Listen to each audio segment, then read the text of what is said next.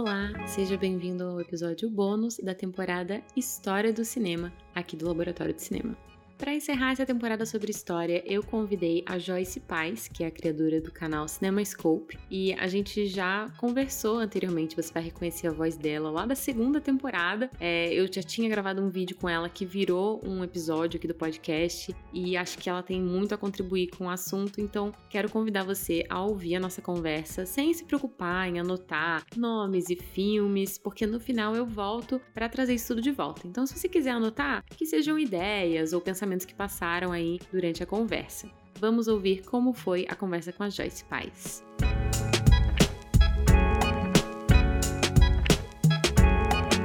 Seja muito bem-vinda, Joyce. Você que é a única pessoa que já foi convidada 2 vezes para esse podcast. Obrigada, estou feliz e honrada com a exclusividade. Você apareceu no nosso episódio em conjunto, que na realidade era um vídeo do YouTube, lá na segunda temporada, que era sobre crítica. E daí, pra encerrar essa última temporada aqui sobre história do cinema, resolvi convidar você novamente, porque os nossos papos rendem muito. E eu sei que você admira demais um cara que foi inspirado por um dos movimentos que eu deixei de fora dessa temporada. Então, achei que a gente podia unir o útil ao agradável. Com certeza. Eu adorei o convite. A gente... Isso porque tem conversas nossas que nem são gravadas, que já renderiam, né? Sim. Episódios. Quando você me chamou, fiquei muito feliz, porque é sempre um prazer falar desse diretor, que é meu diretor favorito e também responsável. Uma das portas de entrada no cinema pra mim foi através do trabalho dele, então... Além de uma admiração, eu tenho uma relação bem afetiva, assim, com o trabalho dele.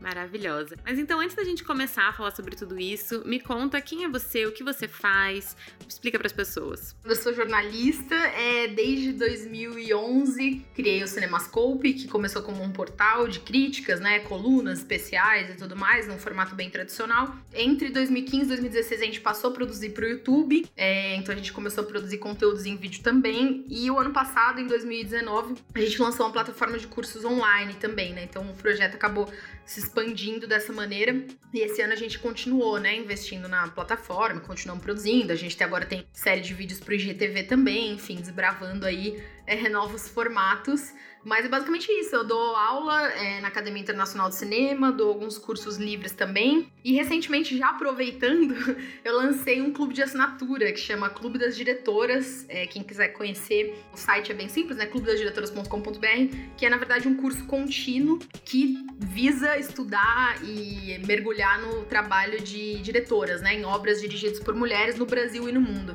Então é um projeto que tá me estimulando bastante nesse momento difícil, né, de quarentena e tudo mais, nesse ano bem desafiador pra todo mundo, né, que produz conteúdo, pra todo mundo no geral, né, mas no nosso caso a gente teve que, enfim, encontrar saídas, né, e driblar algumas situações, então nesse momento aí eu acabei pondo em prática esse plano que já vinha de algum tempo, mas agora eu consegui de fato dar vida a ele. Maravilhosa. Bom, então pra contextualizar, né, esse episódio bônus da temporada sobre história do cinema, e essa temporada ela foi meio que vai e volta, sabe? Pra que seguir a ordem do tempo, da cronologia? Vamos fazer as coisas de um jeito diferente. Então agora a gente tá chegando ao final de todo esse período pra falar de um movimento que aconteceu nos anos 20, que foi de 1924 até 1933, mais ou menos, que foi o surrealismo. Muita gente conhece o surrealismo por causa do Buñuel, que é um dos grandes nomes, acho que talvez o filme mais famoso do movimento seja Um Cão Andaluz, que é dele. Mas aí vamos conversar um pouquinho sobre o que era o surrealismo e qual que foi o legado que ele deixou, né? Como você disse, né, O Cão Andaluz acabou sendo uma espécie de marco, né, e o trabalho do Buñuel também. Mas acho que é importante também, já pegando uma carona, né, nesse recorte de estudo que eu tenho dentro do cinema, né, que é o cinema feito por mulheres e tal, é importante, quando a gente fala de surrealismo, a gente destacar um nome que é da Germaine Dulac, né, que é uma diretora também. Enfim, a história do cinema é aquilo, né, a gente... estuda ao longo dos anos, né, esses marcos históricos e tudo mais, na timeline da história do cinema, mas a gente sabe que tudo é um pouco questionável, né, essa Sim. coisa de foi o primeiro, foi o segundo, foi o terceiro, quem tava lá antes, quem chegou e tudo, existem algumas inconsistências e coisas abertas à discussão, né, na história do cinema. E aí, a Germaine Dulac, ela, infelizmente, ela não tem o reconhecimento devido, né, na história do cinema, mas ela, de fato, é uma pioneira, não só entre as mulheres, né, sendo uma das primeiras diretoras coisas a despontar, né, e ter uma, enfim, uma repercussão e tudo mais, mas dentro do movimento surrealista, né? Sim. Ela foi uma das primeiras, entre homens e mulheres, né? Ela foi uma das primeiras a colocar o seu trabalho em jogo, né? De alguma forma. E, enfim, eu acho que, de maneira geral, né? O surrealismo, ele faz parte de um momento da história, né? Que você falou dos anos 20. Durou pouco tempo, né? Mas tiveram produções incríveis.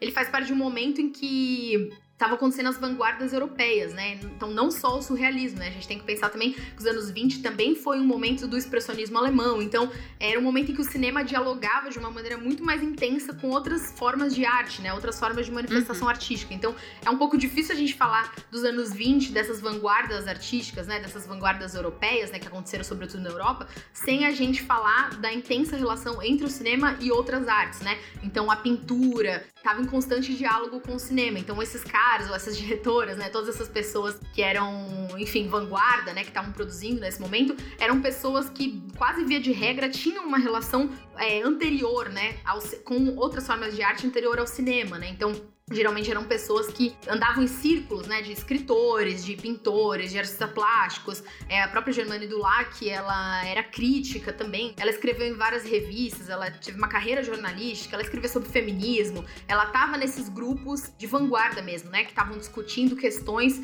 à frente do tempo, né, e os anos 20 foi conhecido também como uma década de quebra, de maneira geral, né, em termos até comportamentais na sociedade e tal, uma década de quebra de parâmetros considerados clássicos, né.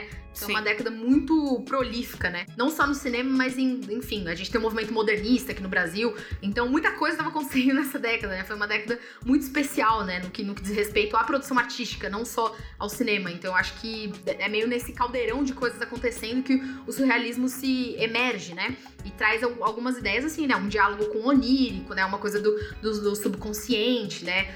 Diálogo com correntes psicanalísticas. Enfim, é um cinema que dialoga muito com o fluxo de pensamento não narrativo, né? Eu acho que é por isso até que as pessoas têm um pouco de dificuldade de se relacionar com esse tipo de obra. Sim, e é interessante que esse momento é justamente entre as duas guerras. Dá pra perceber, assim, por todos esses movimentos de vanguarda, como você citou, mas especialmente no surrealismo, uma busca pra falar sobre o indivíduo, pra entender o indivíduo. O surrealismo veio mais ou menos depois aí do dadaísmo, que era uma coisa pra reduzir tudo e como se as coisas não fizessem sentido. Daí o surrealismo, ele não quer dizer que as coisas não fazem sentido, ele só quer dizer assim, olha, as coisas não precisam fazer sentido. Se elas fizerem, legal, se não fizerem, não tem problema, vamos ser livres e vamos deixar a nossa criatividade fluir. Então eles tinham uma abordagem até um pouco científica, assim, né? Tinha alguns processos que você fazia e via onde é que a sua arte ia te levar. Muitas vezes abrir mão do controle, abrir mão de todo esse método que os pintores e os poetas e até os cineastas também tinham na criação. Então eu acho muito legal que você trouxe logo a Germaine Dulac, porque eu também anotei ela aqui, o filme dela, pra quem quiser dar um Google aí, é o de 1928, A Concha e o Clérigo, o mais famoso dela. Mas é muito legal trazer convidadas para as temporadas do Laboratório de Cinema, justamente porque normalmente quando a gente convida homens para falar de cinema, eles não pensam da mesma maneira como a gente pensa. E não é que seja um demérito, mas é porque muitas vezes a gente sente falta justamente dessas narrativas. Então talvez se eu tivesse um convidador, talvez ele não tivesse dado esse foco, talvez ele nem tivesse trazido esse nome, né? Porque de fato, alguns anos já pesquisando o trabalho das diretoras, né? O fato é, a informação não vai chegar de graça no seu colo, assim, né? Quando você vai estudar num curso de cinema, seja ele numa graduação, numa pós, ou um curso livre, isso eu já vivi por experiência própria e já tive muitos relatos de várias pessoas que também tiveram essa experiência, né? E pessoas de várias gerações, inclusive. É muito raro, quando a gente está estudando história do cinema, linguagem cinematográfica, etc, etc, etc, qualquer curso de cinema, é muito raro isso aparecer espontaneamente, organicamente, no currículo, o trabalho das mulheres. É um fato, se você for pegar os livros canônicos de história do cinema, raramente elas vão aparecer. Sim. Então, enfim, é um processo de apagamento que ele vai se desenvolvendo décadas a fio, e se você realmente não para pra vasculhar isso, ou pra questionar, e que é uma coisa que vai acontecer se você tiver essa atitude com relação a isso, você vai ficar lá acreditando achando que só existia o Buñuel, você vai ficar lá acreditando que isso e aquilo. Então, realmente, assim, é uma coisa que você, de fato, tem que ter esse estalo através de uma iniciativa espontânea sua ou através de algo que você lê em algum lugar ou que alguém te fala, mas, de fato, é uma atitude proativa sua pra descobrir essas histórias. Não é uma coisa que vai aparecer de maneira orgânica, assim. É muito raro, assim. Eu tive relato de alguns alunos falando que estão fazendo graduação agora, que falam que agora, tá, às vezes, um professor ou outro menciona, tipo, a Lavardá, menciona na Helena Solberg, sabe? Assim, naquelas ainda, meio que por cima. Mas, de fato, é muito difícil. E tanto que se você for pegar artigos acadêmicos, né? Isso eu já reparei muito, assim. Se for pegar artigos acadêmicos sobre as diretoras, eu vou te falar, 99% foi escrito por mulher. Nossa. 99%. Então, é meio que isso, assim. É um assunto que nos interessa, né? Porque, enfim, é a história da mulher dentro dessa indústria. Então, eu acho até meio óbvio que nesse primeiro momento mais mulheres se interessem por isso, mas a ideia é que isso fosse de interesse geral, né? Porque afinal a gente tá falando de uma arte cinematográfica, né? E eu acho que quanto mais a gente expandir nosso olhar, nosso leque, nosso repertório, a gente só tem a ganhar, na verdade. Mas então, acho que uma das coisas que também você levantou aí, falando sobre o surrealismo, que é uma parada super importante da gente focar, é que os surrealistas, eles tinham essa atração pra falar de temas do inconsciente, do subconsciente e de sonhos. Lembrando que o Freud meio que estabeleceu aí a psicanálise lá por 1890, então era uma coisa relativamente recente, né? E também pensando que o caminho que isso fez foi do meio acadêmico até que chegou nas grandes massas, ainda passando por uma guerra ali no meio, então fez sentido, depois de toda essa falta de sentido que foi a guerra, né, de começar a olhar pra isso e pensar que o que tava dentro da gente, que a gente não conseguia racionalizar, poderia ser algum material ouro, assim, né, uma matéria-prima para criar realmente uma coisa interessante. Então, em 1924, o André Breton escreve o Manifesto Surrealista e a partir daí a gente começa a ter os filmes do movimento. Mas assim, não sei se você quer focar tanto nos filmes do movimento, mas a gente podia já falar sobre o legado, sabe? Porque acho que isso é o mais importante quando a gente fala de movimentos, né? Porque senão fica muito assim, eu tô estudando história porque tem que estudar história e é isso aí, sabe? Fica só lá no passado. Vamos falar sobre o reflexo disso no hoje em dia. Eu acho muito interessante isso porque, na verdade, eu acho que na história do cinema, né? Não que eu vou cair naquela ideia de que tudo já foi inventado, então não podem existir artistas criativos, ou não tem nada novo, tudo do passado é melhor, as coisas são ruins, né? Não querendo cair nisso. Mas eu acho que a experiência da produção presente e atual, ela fica muito mais rica e muito mais interessante, instigante e tudo mais, quando a gente entende que, na verdade, é isso, né? A pessoa não saiu criando coisa da cabeça dela. Enfim, eu acho que você usou esse termo numa conversa que a gente teve, né? Que a gente é uma espécie de esponja, né?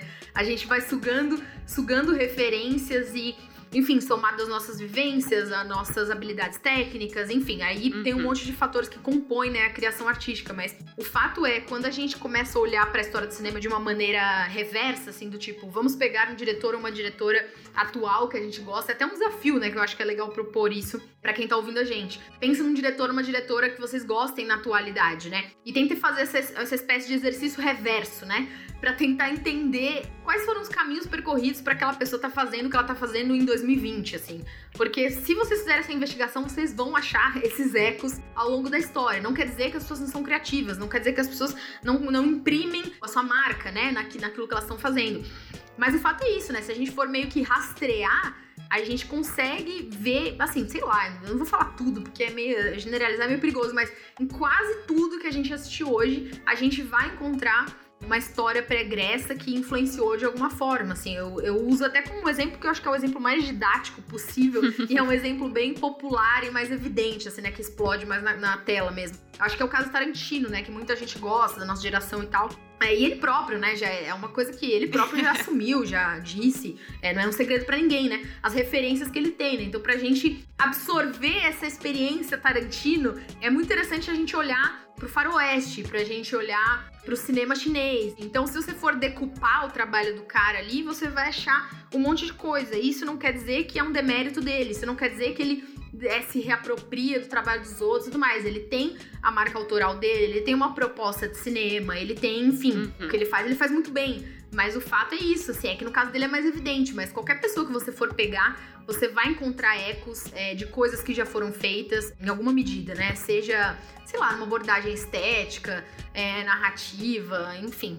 Aí tem muitos detalhes. Eu acho que isso faz muito bem pra gente, assim, do ponto de vista criativo, porque se você olha pro trabalho de alguém que você admira e você fala assim, nossa, esse cara é genial, ou essa mulher é genial. Nunca vou ser assim, eu nunca vou ser tão incrível quanto essa pessoa, porque essa pessoa é muito genial. Só que quando você faz esse exercício que você propôs, que eu adorei, de você realmente conseguir quebrar isso tudo em mini pedacinhos e conseguir analisar cada um desses mini pedacinhos, você vai vendo que a genialidade, ela não é uma coisa que um dia caiu do céu no seu colo. Você foi construindo isso ao longo da vida. Então que você também pode usar todas as coisas que você viu na sua vida, seja aquele filme mais bobinho que você pegou um dia por acaso passando na televisão. Ele também pode te ajudar a construir a sua bagagem e fazer o que você vai fazer lá na frente, né? Torna o gênio muito mais acessível. Inclusive, eu até esqueci de... Eu sempre esqueço de comentar isso quando as pessoas falam, se apresente, eu sempre esqueço de comentar.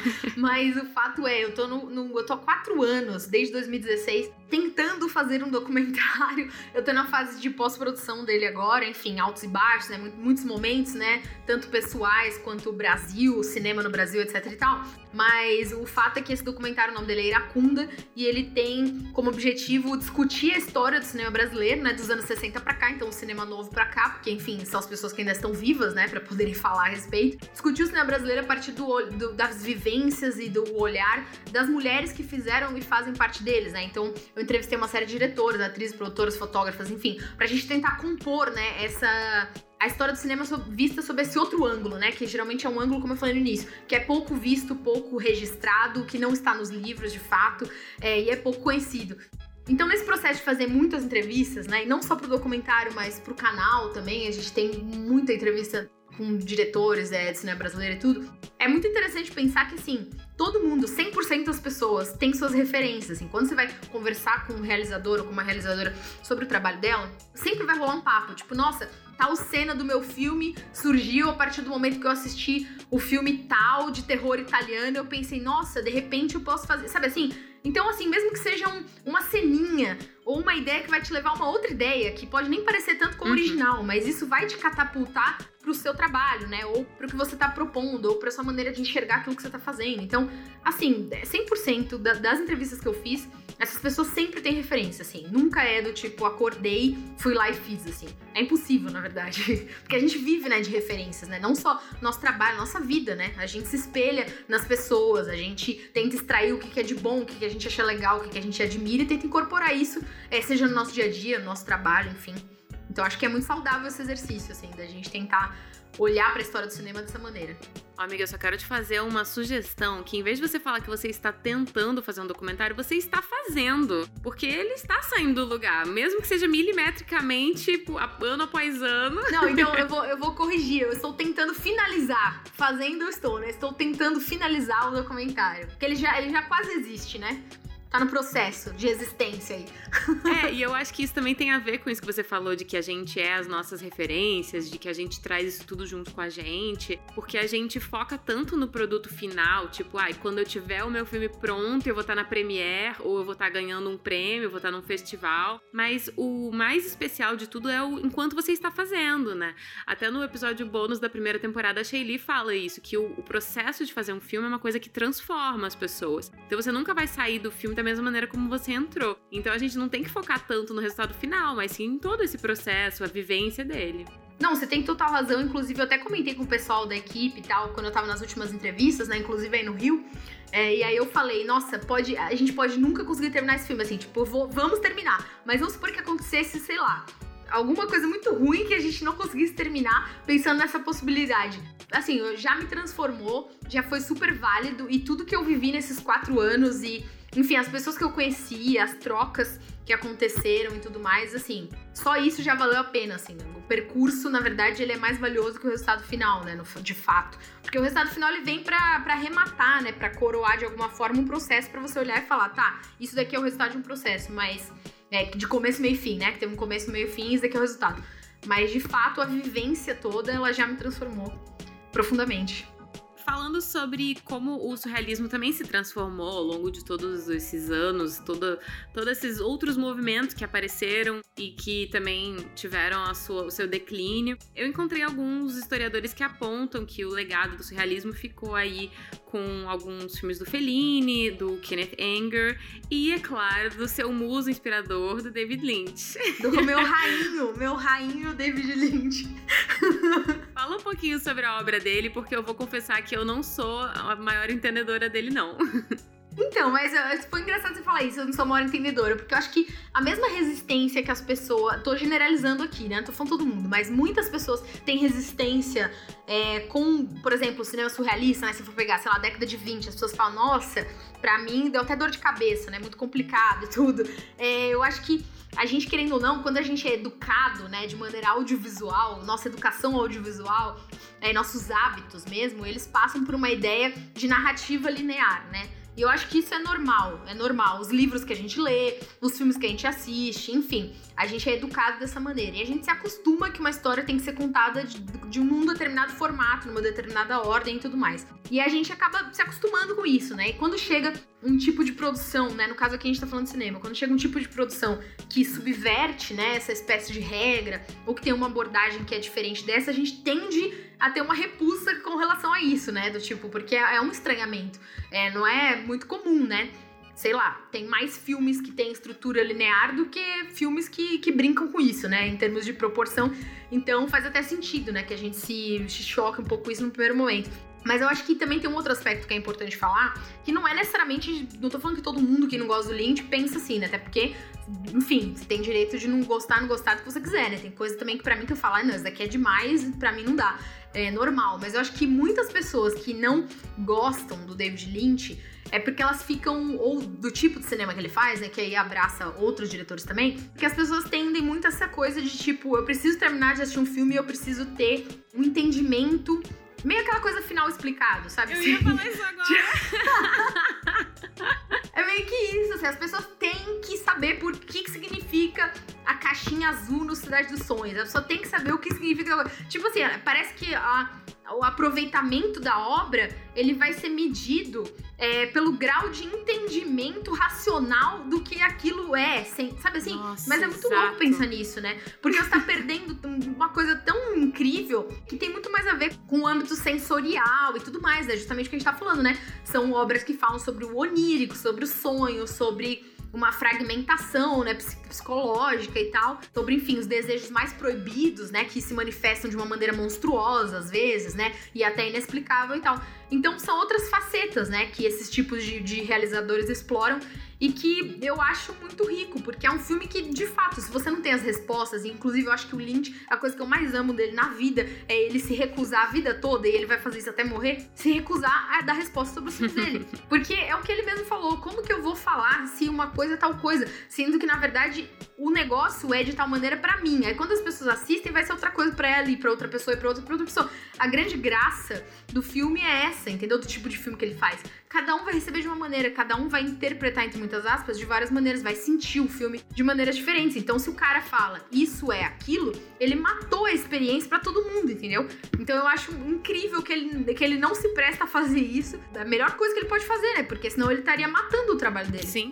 Porque o trabalho fica vivo na pessoa, né? Pelo menos pra mim, quando Cidade dos Sonhos eu assisti, acho que foi o filme que eu mais vi na minha vida. Quando Cidade dos Sonhos passou no cinema, uns 2 anos atrás, aqui em São Paulo, eu já tinha assistido umas 15 vezes o filme. Mas quando eu vi no cinema, foi a primeira vez que eu vi no cinema, eu fiquei muito em choque, assim.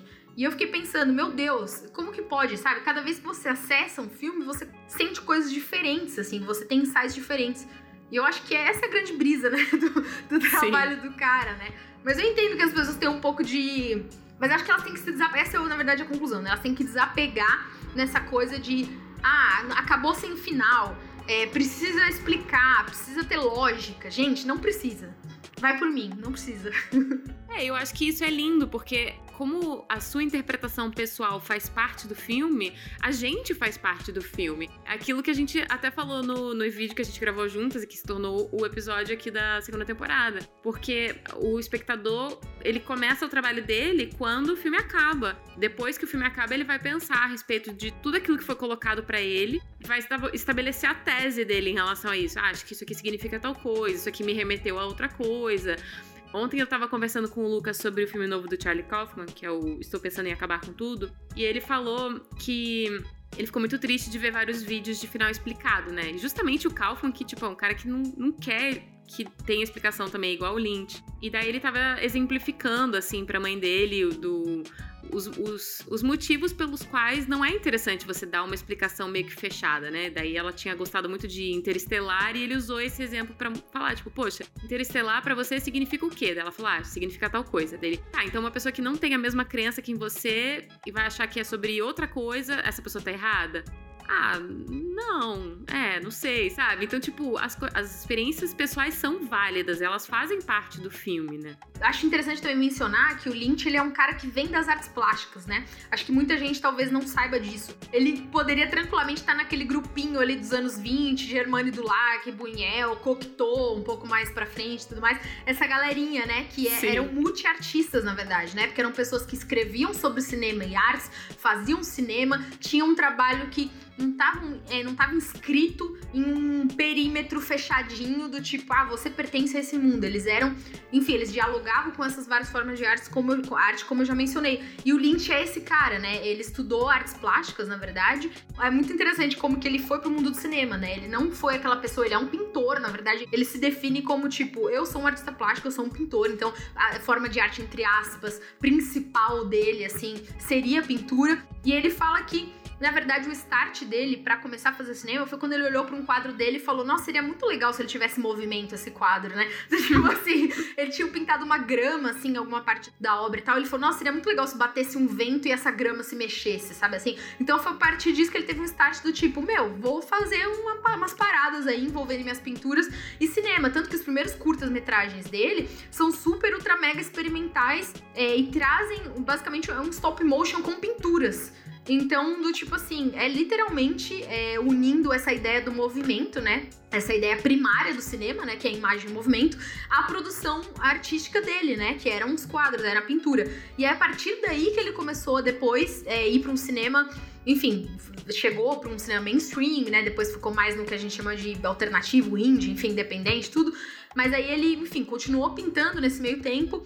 Tanto que o primeiro longa dele, Eraserhead, que é o considerado o filme mais surrealista dele, de todos, é um filme que ele fez total, assim, na guerrilha e de uma maneira muito manual também, né? Não sei se você assistiu esse filme, mas o fato, eu não vou destruir aqui, também não tem nem muito que dar spoiler, né? Mas o fato é que tem um bebê super deformado, né? Que é tipo uma criatura, assim, é um bebê meio criatura esquisita, assim, parece um ETzinho. E o bebezinho, todo mundo pensou, nossa, foi usar efeitos e tal, muitos efeitos, né? Porque, nossa, ele é muito articulado, ele fala, ele mexe os bracinhos, a cabeça, tipo, sai gosminha da boca dele. As pessoas ficaram impressionadas, né, com esse bebê. E o Lynch falou que não, que foi um rolê mecânico que ele mesmo criou com as mãos dele. Ele nunca contou como que ele fez esse bebê, tipo, não tem efeito. Tudo que tá acontecendo no filme tá acontecendo mesmo, assim. Foi uma coisa criada e ele é muito um cara de pôr a mão na massa, assim. Tanto que o último filme dele, que é o Império dos Sonhos, que é 2006, você vê os extras do DVD, o cara tá no chão pintando o cenário. Tipo assim, pintando mesmo. Ele próprio diretor.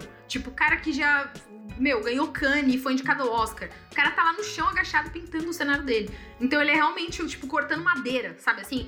Então ele é realmente um cara que ele cria as coisas, assim, né, com as próprias mãos, ele tem esse background, assim, das artes plásticas, então eu acho que isso, de certa forma, contribui pro olhar dele. O cinema nunca foi considerado a arte principal dele, assim, tanto que ele tá desde 2006, né, sem fazer um filme, e acho que não vai fazer tão cedo, talvez ele se aposente e não faça mais filmes, mas, na verdade, ele continuou pintando. Hoje em dia ele é músico, né, ele faz o design de som de Twin Peaks, foi ele que fez, né? Ele tem CDs gravados, enfim. ele é o que eu chamo de multiartista, né? Eu acho que, na verdade, o que faz ele ser único, né, e ser um ícone, né, da história recente do cinema é justamente esse background dele, né? Ele não é um cara que foi lá, estudou cinema, né, na universidade, lá, que tem uma formação meio padrão, assim, né, meio linear. Até a formação dele não é muito linear, assim. Sim. Então, eu acho que ele trazer essas referências dessas outras áreas que ele transita que faz o trabalho dele ser único, né? Tanto que ele, enfim, né, tem essa adjetivação, né, do tipo, filmes lynchianos, né? Então, quando você fala, não sei o que, é muito lynchiano, você já remete, né, o que significa lynchiano. Você já tem meio que ali no seu imaginário o que significa isso, né? O que é ser lynchiano, né? O que é parecer algo lynchiano. Então, eu acho que é muito rica essa experiência dele nesses outros campos. Eu acho que nisso ele tem muito a ver com os surrealistas dos anos 20, assim. Ele não é um cara que se inscreve num único lugar, né? Talvez se ele fosse millennial, eu estava falando como ele foi pro cinema, né? Se ele fosse millennial, talvez ele tivesse sido o pai dos GIFs. Ele queria imagens em movimento. Não, e você não sabe, e é tão engraçado isso, porque eu acho tão fascinante como ele é um cara que tem agora, sei lá, 70 e poucos anos, e ele é youtuber, né? Não sei se você chegou a acompanhar já. Olha! Não, ele é youtuber, na verdade, meu, tem uma informação também que eu acho que pouca gente sabe. Ele foi uma das primeiras pessoas, assim, seres humanos na face da Terra a lançar uma websérie antes do YouTube. Tipo assim, o cara é muito visionário, ele tem uma websérie que chama Rabbits, e ele hospedava essas webséries no site dele, tipo, antes do YouTube. Assim, a série é de 2002, o YouTube é de 2005. Então, tipo, 3 anos antes da gente ter YouTube, o cara tava fazendo websérie, sabe assim? E aí, ele é super entusiasta, né, do digital e das novidades, né, ao contrário de muita gente da geração dele, que fica tipo, não, o streaming tem que morrer, cinema é tela grande e tal. Ele causou muito horror em algumas pessoas quando ele fez o Império dos Sonhos, né, que é de 2006, no digital. É o único filme que ele filmou em digital. E ele falou que era maravilhoso, que o digital foi a melhor coisa que aconteceu na história do cinema. As pessoas quase morreram quando ele falou isso, porque ele falou, meu Deus, agora eu não preciso ficar mendigando orçamento pros meus filmes. Eu consigo fazer meus filmes com 3 câmeras, gastando 1/10 do que eu gastava antes. Tipo, ele achou incrível, assim. E as pessoas ficaram horrorizadas quando ele falou isso em 2006, né, porque tava começando digital naquela época. E aí eu acho que é isso. Teve uma amiga minha que falou que fez cinema e tudo, ela falou esses dias, ai meu Deus, eu tô com meu note consertando, eu tô tendo que assistir filme no celular, que depressão, eu tô no fundo do poço da cinefilia, imagina o que o Lynch falaria de mim. Aí eu falei, miga, relaxa, o Lynch é youtuber, tipo, ele ia se orgulhar de você, tipo, pra ele não existe isso, entendeu? O cara, ele meio que não tem essas travas, essas barreiras. Eu acho que isso tem muito a ver com esse senso de liberdade, né? Quando você começou o programa, você falou, ah, ele tem uma liberdade muito grande, né? Não tem essa coisa das regras, né? Tem regras próprias e tal. E eu gosto muito disso nele, né? Ele faz esse lance de previsão do tempo, né? No canal dele. Todo dia ele sobe um vídeo lá fazendo a previsão do tempo. Tipo, no estúdio dele, entendeu? E ele faz isso há 10 anos, assim. E agora, na pandemia, ele retomou. Sim. Então, eu acho genial. Ele é um cara que tem 70 anos, virou youtuber, pioneiro da websérie. Tipo assim, o cara é incrível, sabe? Eu acho que, essa liberdade que ele olha pras coisas e que ele incorpora novas tecnologias ao trabalho dele, novas linguagens e tal, que eu acho genial, assim. Eu acho inspirador, na verdade. Eu acho que ele é uma pessoa 100% desapegada. Eu acho que ele precisa fazer um branding mais apelativo pro Generation Z, porque ele tem tudo que a galera nova vai curtir, sabe? Tipo, inclusive eu mencionei o Kaufman agora por causa desse filme novo da Netflix, e tipo, eu vejo como o Brilho Eterno, que foi um filme que foi escrito pelo Kaufman, tem um lugar tão especial no coração das pessoas, e eu acho que muito se deve também ao fato de que ele oferece uma explicação mais ou menos racional para algumas coisas meio sem explicação que acontecem ali no meio do filme. Talvez isso faça com que as pessoas se aproximem mais da obra, mas o fato de você estar no streaming, estar fazendo as coisas meio que da maneira mais tradicional, faz com que as pessoas olhem pro seu trabalho, sabe? Então as pessoas estão agora prestando atenção no filme novo do Kaufman. Então, tipo assim, o Lynch, se ele tivesse um branding mais focado nas novas gerações, as pessoas iam descobrir como ele pode ser tão rico. O problema é que ele não quer esse negócio de final explicado. Ele não quer dar uma explicação. Não quer final explicado, e agora ele tá lá na casa dele, em, tipo, Los Angeles, de boas, pintando os quadros dele, fazendo as músicas dele, né? Tanto que ele, como eu disse, ele tá desde 2006 sem lançar um longa, falou que não tem previsão de fazer longa novamente, mas em 2017 ele lançou a 3ª temporada de Twin Peaks, né? Que inclusive eu voltei, comecei a rever antes de ontem, por uma pesquisa que eu tô fazendo e tal. E aí, enfim, ele teve esse revival aí, né, da série, que começou lá em 90, né, teve 2 temporadas, 90 e 91, e aí, 25 anos depois, ele volta e faz a 3ª temporada. Eu acho que é muito difícil ele se engajar e se mexer pra fazer alguma coisa nova agora, sinceramente, porque eu não acredito que o Twin Peaks vai ter uma continuação, tomara que não tenha, porque acabou de um jeito incrível. E filmes, ele mesmo diz que nada tá empolgando ele atualmente, assim. Então eu acho que ele é um cara que, de fato, não é movido a dinheiro, né? E acho que isso muda tudo, né? Quando você tá fazendo o seu trabalho. Inclusive, eu tava vendo um vídeo ontem muito engraçado, ele contando quando ele foi convidado, não sei se você sabe disso, que ele foi convidado pra dirigir o filme do Star Wars. Ele foi convidado pelo George Lucas, que era O Último Jedi. E ele não topou, assim. Nossa. Ele falou que adora o George Lucas e tudo.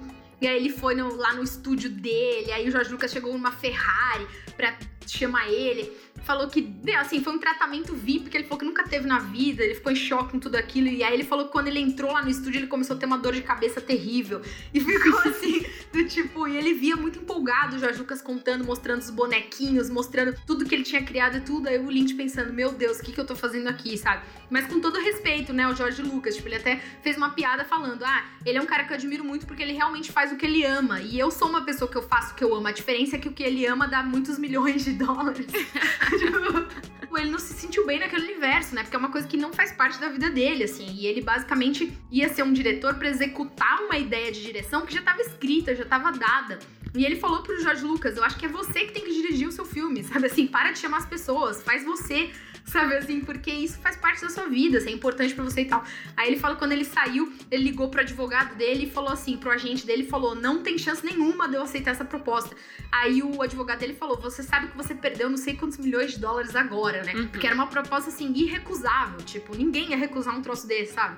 Mas enfim, ele é um cara que ele se move por outras coisas, né? É isso, eu acho que ele é muito ponto fora da curva, assim, no mundo de hoje, assim, né? Sei lá, desde que ele despontou, né, na década de 80 e tal, mas hoje em dia, sobretudo, né? Sim.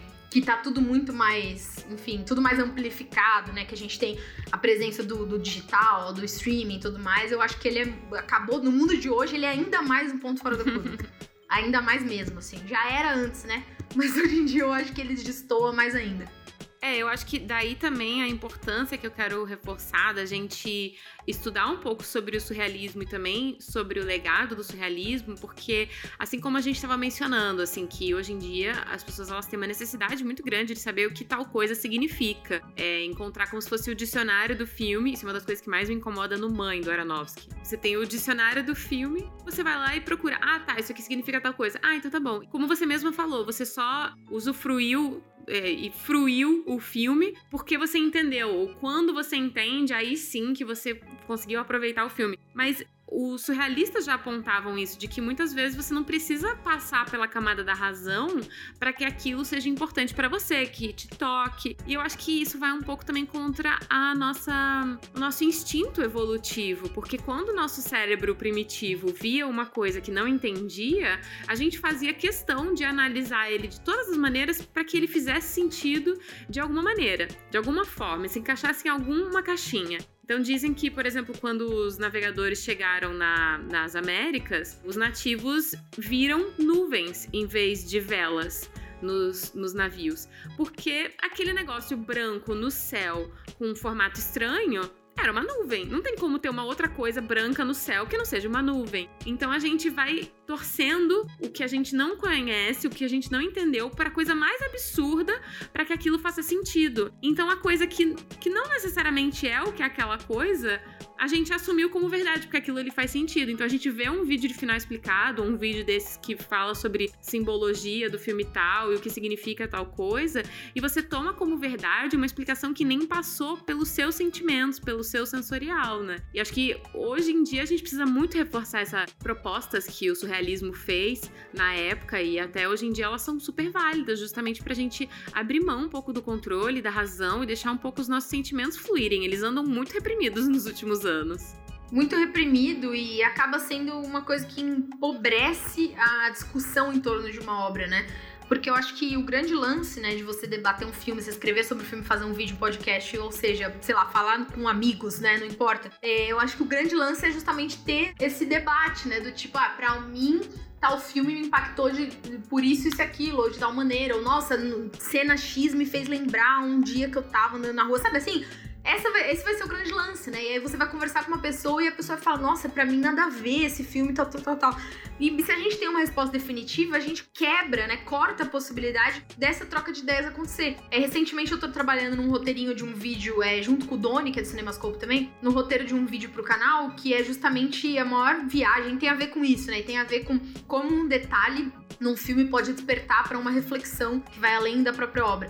Tem uma cena... Você assistiu o Azul, a Cor Mais Quente? Ah, eu não sei se eu assisti até o final, porque eu fiquei muito incomodada com aquela personagem. Sim. Tem uma cena no Azul que é do tipo assim... No meio de uma festa, lá pela segunda metade do filme... No meio de uma festa tem um telão. Tipo, a galera tá num quintal, né? Tipo um jardinzinho assim de uma casa e tá rolando uma festinha e tem um telão na festa. E aí no telão tá passando umas cenas do filme Diário de uma Garota Perdida, do Pebst. Tipo, um filme da década de 20, inclusive. E aí eu fiquei pensando, nossa... Por que o cara colocou essa cena do Diário de uma Garota Perdida no telão dessa festa, justo nesse momento da festa?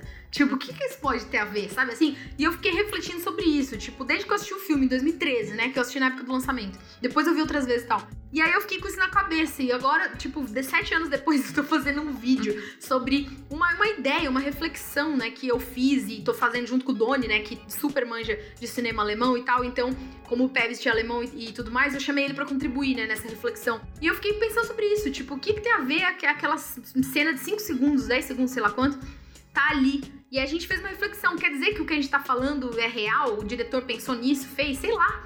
Não, provavelmente, entendeu? Sim. Foi uma maneira da gente refletir e acessar um micro momento dentro de um filme de 3 horas que ficou comigo, entende? Que Sim. eu fiquei com isso todo esse tempo. E aí eu tô pensando sobre isso, sabe? Não quer dizer que tá certo ou errado, pode ser nada a ver, pode ser uma viagem na minha cabeça. Mas o filme teve essa qualidade, né? De despertar essa reflexão em mim. E eu acho que sei lá, as pessoas têm que se abrir um pouco mais pra isso, assim. Pra essas coisas que parecem pequenas, mas que vão engrandecer a experiência delas com os filmes. Sim, e eu acho que um dos legados do surrealismo, ele acabou ficando confinado dentro de uma coisa que tem explicação, né? Como eu mencionei, Brilho Eterno faz sentido e as pessoas gostam porque justamente ele dá uma explicação, tipo, olha, a gente tá fazendo uma viagem à mente desse cara durante uma parada científica. Então, tipo assim, todo o resto faz sentido se você for olhar do ponto de vista mais narrativo e tal. Só que daí quando a gente vai olhando a obra do Kaufman mesmo, ele não tá nem aí pra esse tipo de explicação, né? O Doca, eu acabei nem assistindo ainda, mas tem muito disso que ele não quer explicar. Anomalisa, que é lindo demais. Inclusive, esses dias eu até postei nos stories, tava passando na televisão. E agora o Estou Pensando em Acabar Com Tudo, que entrou na Netflix, e eu gostaria muito que ele se tornasse uma coisa mais pop, sem que as pessoas precisassem buscar essas explicações. Então, o que eu queria dizer, na verdade, originalmente, era que essas coisas, elas ficam confinadas dentro de cenas de sonho. Essa parte aqui do filme, ela pode ser meio doidinha mesmo, sabe? Porque ela é só um sonho, tá? Ó, fica aqui, a jornada do herói continua. Isso é uma coisa que me entristece um pouco, olhar que o surrealismo, ele se debruçou sobre os sonhos, sobre o inconsciente, e a gente só aceita ele quando ele tá recheado, tipo assim, olha, isso aqui é só um pedacinho, tá? Você não vai entender, mas não tem problema, porque isso faz parte mesmo de não entender. E isso me deixa um pouco triste, mas eu acho que ao mesmo tempo, uma das coisas que o surrealismo fazia, que hoje em dia já não tá mais tão presente no cinema, é que ele acaba se tornando, acaba migrando um pouco pras videoinstalações, pra arte realmente incorporando o audiovisual. E o que faz todo sentido, você tá falando isso agora, só amarra perfeitamente com o que a gente tava comentando dessa galera do surrealismo raiz da década de 20, que eles eram pessoas que dialogavam com as outras artes, né? Do tipo assim, sei lá como funcionava o equivalente a videoinstalações na década de 20, mas eu imagino que, assim, se essas pessoas vivessem hoje, provavelmente elas estariam em museus fazendo coisas, assim, do tipo... O que tem tudo a ver, né, com isso, né? Com essa expansão, né? Na verdade, é uma expansão, não do significado, né? Mas uma expansão da natureza da coisa, das possíveis sensações, né? Dos possíveis desdobramentos. Eu acho que entendimento, explicação, são palavras que nem cabem, né? Dentro dessa proposta, na verdade. E o que você comentou também das guerras, que eu ia falando, se eu esqueci, faz total sentido, né? Porque a gente pensa assim, o mundo tava vivendo sobre uma lógica do realismo, né? E a realidade naquele momento era muito dura, né? Muito trágica, né? A realidade da guerra e tudo mais. Então, é meio natural até que depois de um momento desse, horrível, as pessoas vão, entre aspas, né, extravasar ou se enveredar por um lado que tem a ver mais com o fantástico, né, que tem a ver mais com uma ideia de não realidade, né, que fogem dessa abordagem mais naturalista, mais realista e tal, porque de fato a realidade em si já era muito, muito cruel, né, muito dura naquele momento. Sim. Então é uma maneira de acessar um outro espaço, né, uma outra experiência que, obviamente, pode ter reflexos na vida cotidiana, né, na vida real das pessoas, digamos assim, mas que, de fato, ela dialoga com o sensorial, né, com as experiências, enfim. Sim, e eu acho que isso das guerras é muito interessante, que quando a gente coloca, assim, na linha do tempo, depois da Primeira Guerra teve não apenas o surrealismo, que se debruçou sobre o indivíduo, mas também o expressionismo alemão, que falava também sobre subconsciente e todos esses pesadelos da vida real, do alemão médio. A montagem soviética, que buscava falar com as pessoas através de ritmos e sensações, não tinha necessariamente uma narrativa, né? Só que logo depois da Segunda Guerra, o que vem é justamente uma coisa que quer falar mais sobre a vida real, olha só os dramas reais, talvez até porque, assim, olha, depois da Primeira Guerra a gente se debruçou muito sobre as pessoas e a gente esqueceu de dizer como a guerra é horrível e agora a gente entrou em outra guerra, então vamos mostrar para as pessoas que não é para ficar brincando com isso, né? Então, tipo, cada guerra gerou uma resposta diferente pros artistas, pra arte como um todo. Sim, exatamente, tanto que logo depois da Segunda Guerra, é bem lembrado isso, tanto depois da Segunda Guerra a gente tem, por exemplo, o auge do realismo poético francês, né, que eram filmes basicamente escritos por jornalistas que escreviam ou adaptavam ou histórias épicas, ou histórias policiais, ou histórias com um cunho mais realista, né? Que é justamente o tipo de cinema que a novela vague uma década depois vem a tentar derrubar, né? Enfim, mas é louco pensar nisso, né? Como que a história e o desenvolvimento das artes, né? Aqui a gente tá falando sobre cinema, mas se a gente for pensar nas artes como um todo, elas estão intimamente ligadas com a história da sociedade, né? Do mundo, enfim, é muito interessante a gente pensar nisso também. Agora, nesse exato momento mesmo, inclusive hoje, eu tô editando uma das aulas do curso novo, que a gente vai ter no CinemaScope, que é Introdução ao Cinema Documentário. E o professor que vai dar esse curso, o grande diferencial desse curso é que ele é historiador. Além de especialista em cinema documental, ele é historiador. Então é muito interessante porque todas as aulas, inclusive a que eu tô editando agora é sobre a Leni Riefenstahl, então eu tô falando do nazismo, etc e tal, todas as aulas vêm acopladas com esse olhar histórico, né? E como que, editando essas aulas dele, ficou mais evidente ainda, né? De como as artes andam em paralelo com os acontecimentos do mundo, né? E nosso desenvolvimento enquanto sociedade. Acho que é impossível falar de uma coisa sem associar com a outra. Bom, eu acho que a gente cobriu a nossa pauta. Você tem mais alguma coisa que você queira acrescentar? Se a gente terminar esse podcast e eu conseguir converter uma alminha pro David Lynch, eu já tô satisfeita. Bom, então é isso. Muito, muito obrigada por ter participado hoje, Joyce. Você é maravilhosa, super inspiradora. Ah, obrigada. Eu que agradeço. Sempre um prazer. Quantas vezes você me chamar, eu vou topar. Todas. Ah, eu digo mesmo. E fala para as pessoas onde elas te encontram para continuar ouvindo você falando sobre cinema. Bom, tem as redes do CinemaScope, né? No Twitter, Instagram e tudo mais. No YouTube é CinemaScope TV. E tem as minhas redes pessoais, né? Que é Joyce Pais, é Joyce com Y.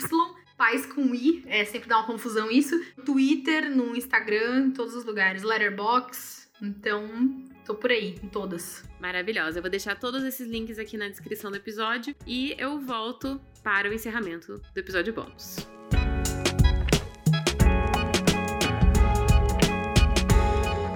Vocês puderam perceber, eu resolvi trazer essa abordagem aí sobre o surrealismo, que foi o único movimento, assim, grande movimento do cinema que ficou de fora. É lógico que existem outras vertentes também, o próprio Dogma 95, que eu mencionei em outros episódios, cinema minimalista, cinema experimental, todos esses e todos os movimentos regionais também são dignos de estudar. Então, sobre surrealismo, vamos lá, algumas datas e nomes e filmes importantes. Em 1924, o André Breton escreveu o Manifesto Surrealista, que está disponível também para ler. E em 1928 foi lançado A Concha e o Clérigo, da Germaine Dulac, que é a diretora que a Joyce cita. Em 1929, talvez o filme mais conhecido do surrealismo, Um Cão Andaluz, do Luís Buñuel, com o roteiro do Salvador Dalí. O pintor Salvador Dalí. E essa parceria também rendeu outro filme chamado A Idade do Ouro, de 1930. O Dalí também foi fazer outros projetos, inclusive ele fez um curta-metragem em parceria com o Walt Disney. Eles começaram em 1946, só que o filme ficou engavetado, não foi pra frente, até que em 2003 alguns animadores da Disney pegaram o que já existia do curta e finalizaram. E tá disponível na internet pra assistir na íntegra, se chama Destino. Outros filmes importantes do surrealismo que você também encontra na internet: Entreato, do René Clair, Ballet Mécanique, do Fernando Léger, com Dudley Murphy e Man Ray, Emak Bakia, do Man Ray, dele também A Estrela do Mar, do Jean Cocteau, O Sangue de um Poeta, e do Buñuel, o documentário Terra Sem Pão. Daí realmente já não é mais tão surrealista, porque ele tem esse compromisso de ser documental e tudo mais. Mas em relação ao Terra Sem Pão, eu quero recomendar uma animação que eu assistia no passado no Animamundi, que se chama Buñuel no Labirinto das Tartarugas. Ele conta a história real de como foi fazer esse filme Terra Sem Pão. A história do filme parece muito surreal, justamente. O irmão dele prometeu que financiaria o filme se ele ganhasse na loteria. E ele ganhou na loteria e financiou o filme. Então é um filme lindo que usa a animação para combinar algumas coisas que já apareceram no trabalho do Dalí e também nos filmes que ele fez com o Buñuel, que marcaram todo esse movimento surrealista. Eles são mesclados aí com essas coisas reais e pessoas reais nessa animação tão maravilhosa. Alguns dos diretores que têm influência direta do surrealismo são o Federico Fellini, Kenneth Anger, o David Lynch e o Charlie Kaufman. Os trabalhos do Lynch que a Joyce citou são Eraserhead, Império dos Sonhos, Twin Peaks e a websérie do David Lynch, vou deixar linkada aqui na descrição. Você pode encontrar ela através das redes sociais do CinemaScope e as redes sociais pessoais dela também, que são sempre Joyce Pais. Uma das coisas mais difíceis em absorver um filme surrealista, seja da época do movimento mesmo ou do seu legado, né, como os filmes do David Lynch, é justamente a gente permitir que todo esse lado das emoções e dos sentimentos interprete aquilo livremente quando a gente está se forçando a ler legenda, porque a legenda ela passa por um lado racional do nosso cérebro. Então é muito difícil realmente a gente conseguir ser levado e realmente entrar nessa pira, né, do filme experimental, surrealista, porque a gente está usando o nosso cérebro de duas maneiras, a racional para ler a legenda e a sensorial para entender todos aqueles símbolos que o cineasta colocou pra gente. Então se você tiver a possibilidade de ver esses filmes dublados, talvez seja mais interessante por isso, você não está exercitando o seu cérebro de uma maneira contraproducente com o que o cineasta tinha intenção. Mas esses filmes aí dos anos 20, praticamente impossível encontrá-los dublados.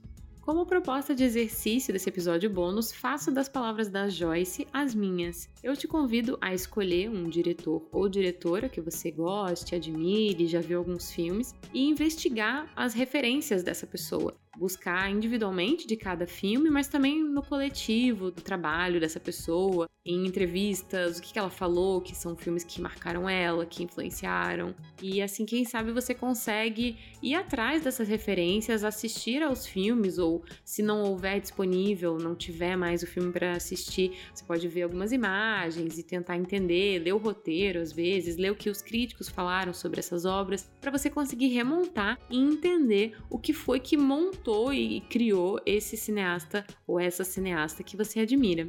Se você quiser compartilhar comigo os seus estudos sobre referências, manda para mim lá no Twitter ou no Instagram, @luliluck. Chegamos ao fim do episódio bônus da última temporada do Laboratório de Cinema, mas eu ainda volto para o nosso tradicional episódio de encerramento da temporada. Até o próximo episódio do Laboratório de Cinema. Tchau, tchau!